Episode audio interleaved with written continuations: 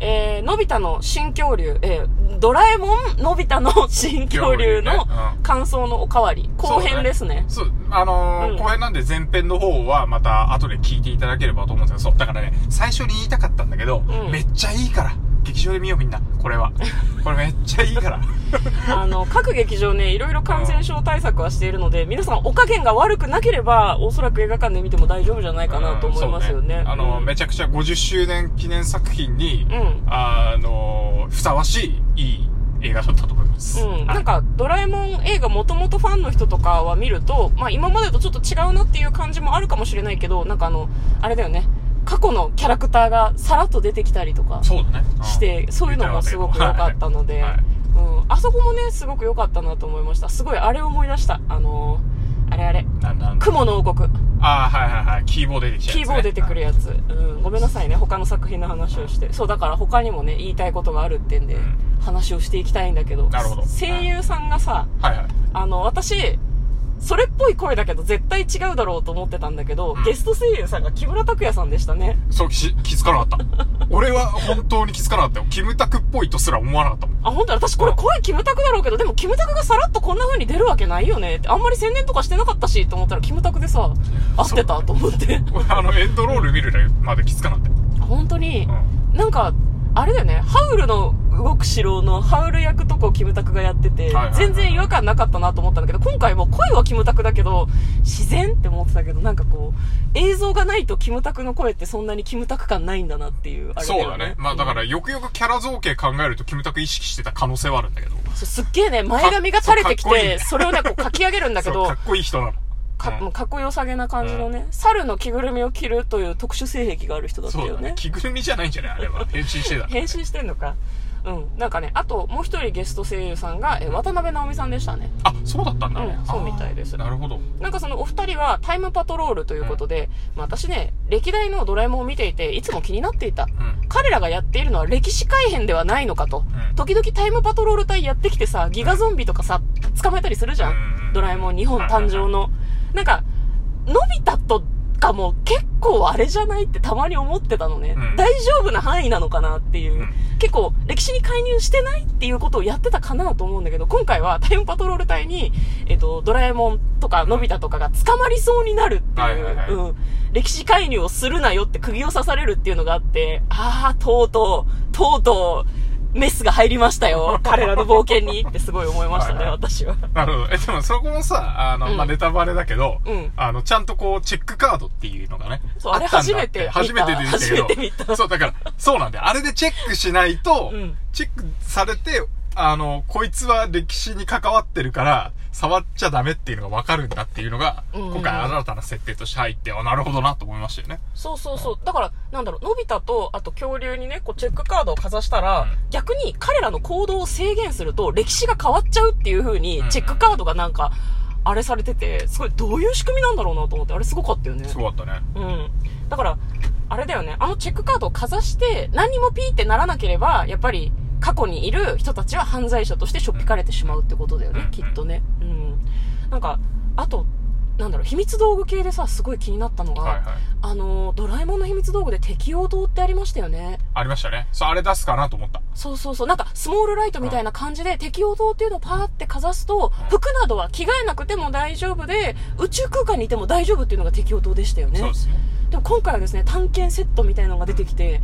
おっとって思っえたけど、それはやっぱね、うんあの、あれですよ。今もそうだけど、ん同じ機能をいろんな形で実現するっていうのはあるんですよ。えでもね、それはね、嫁の中でも、あの、言い訳はついてるもう。なぜかっていうと、日本誕生でも気分を出すために、あの、あの石器時代の服を着てるから、ありなんですよ。あれは冒険の気分を高めるために、あの衣装をわざわざドラえもんが用意してくれたっていうふうに考えれば、えー、別に言い訳はち立ゃんとつ。機能はついてるからね大。丈夫ついてるつそうそう、いてる思い出していただきたいですけども、うんうんうん日本誕生の時のあいつ、あいつらも、うんあの服、いや、あのー服もうんうん。温度調節機能ついてるからね。ついてます。うん。ついてますし、確かアラビアン、アラビアンナイトとかだっけそうだね、うんドラビアンナイト。ドラビアンナイトですね。いろんな回で、いろんなお衣装を着てるんだけど、あれは機能性が非常に高い。ただのコスプレではないんですよね高い場合が多いね。ああ、確かに確かに。うん。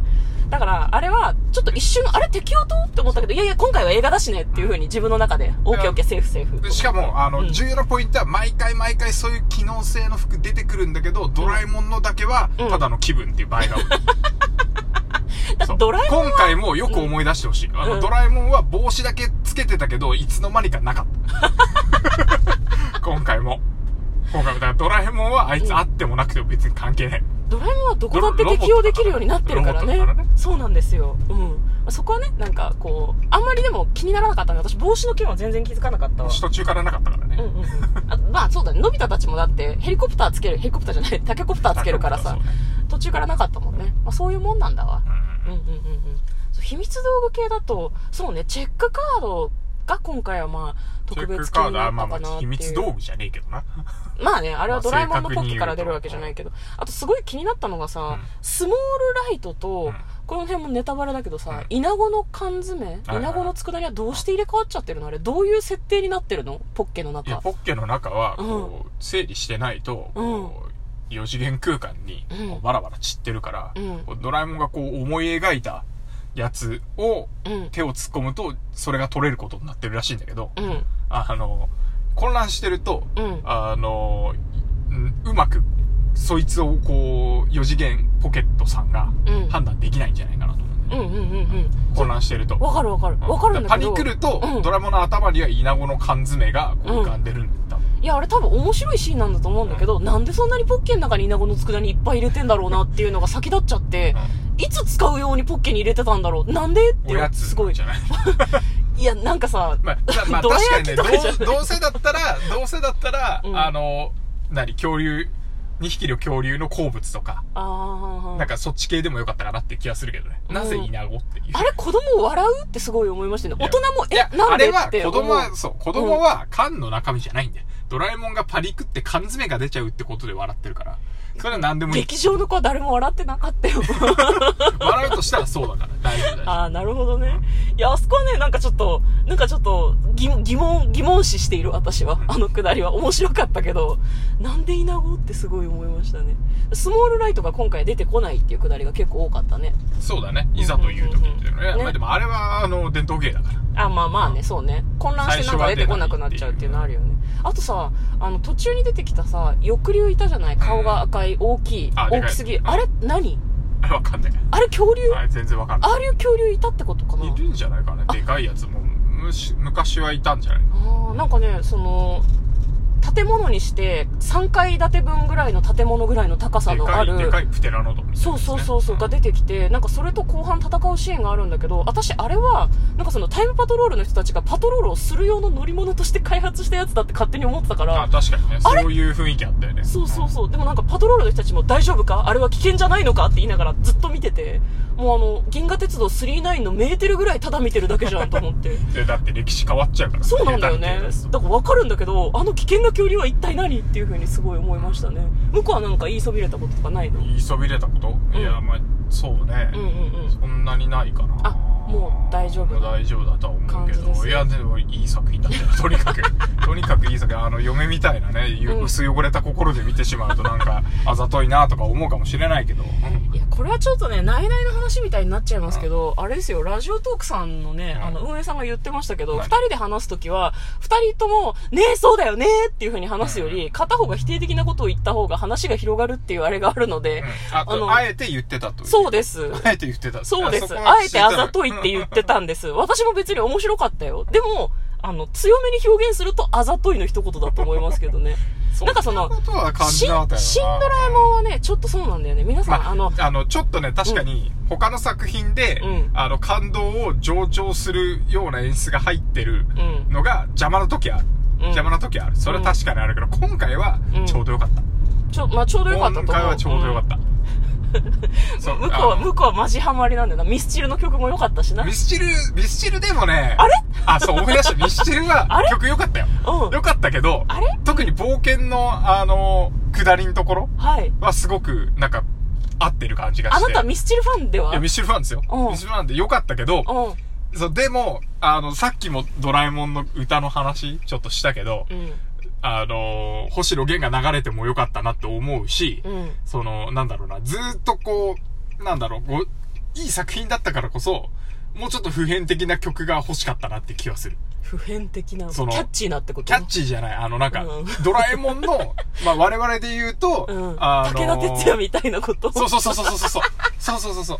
我々で言うと武田鉄矢的なうん。のでも良かったんじゃないかなっていう気がすある。ーでも最近あのエンディン流グれとかねと。してね、アーティストさんを毎回変えて、テーマソングも全然違う感じにするっていうのだから、アーティストさんを固定しないとそれ難しいんじゃないのかな。だからね、今の子うん供にとってはさ、ミスチルもそういう意味だと、こう。海援隊ですよ。海援隊の。我々にとってのぐ海らい援隊のですよ。うん認識なのかもしれないから、そこはわかんないけどね。じゃあそう。あのでもなんかう、ちょっとポップだし、キャッチーだし、うんかっこいいし、爽やかだし、うんなんだけど、めっちゃ褒めるじゃんこう、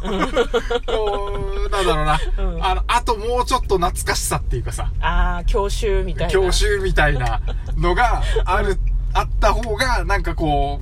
う、ずっと見続ける作品として、うんあ、なんか、より残るんじゃないかなって気もしたから、なるほどそこ、そこだけちょっと、あれかなっていう。僕は結構ね、そ挿入歌とかオープニング曲、エンディング曲へのこだわりが結構あるよね。なんかね。そうねうん。ハマるかどうかみたいな。わかりました。私そんなに気にならなかっいやた気けにど。ならない。全然かっいい。こいいし、うん今回の映画には合ってるし、なんなら、あの、歌詞と、あの、セリフが、なんか、合ってたところもあったしね。うん、そうだね。よよかった、よかっったんだけ思いまど、すなんか、あの、ドラえもんの、オープニングのドラえもんの様式美は欲しかったなっていうのが、た。うん。あ、一番そうそう、今回なかった。そうないんだよね。いつもは、ね、なんかこう、なんだろうな、のび太が追い詰められて、ドラえもんっていうところからオープニング曲が始まるっていう今の回が常なもドラえもんんだよ言ね。ったのに、言言っったたのにっていうね。そうそう、あの前半でも話しましたけど、そこから恐竜のかっこいいプロモーション映像みたいなのになっちゃったからね。うん。まあそんな感じで、え2回にわたってお送りしておりました、ドラえもん、のび太の新恐竜の感想も終わりに近づいてまいりました。しかも終わりにしないと間に合わないよ。 終わります。ということで、嫁とこの、トレーラー、ドライビング番外編もあったねー。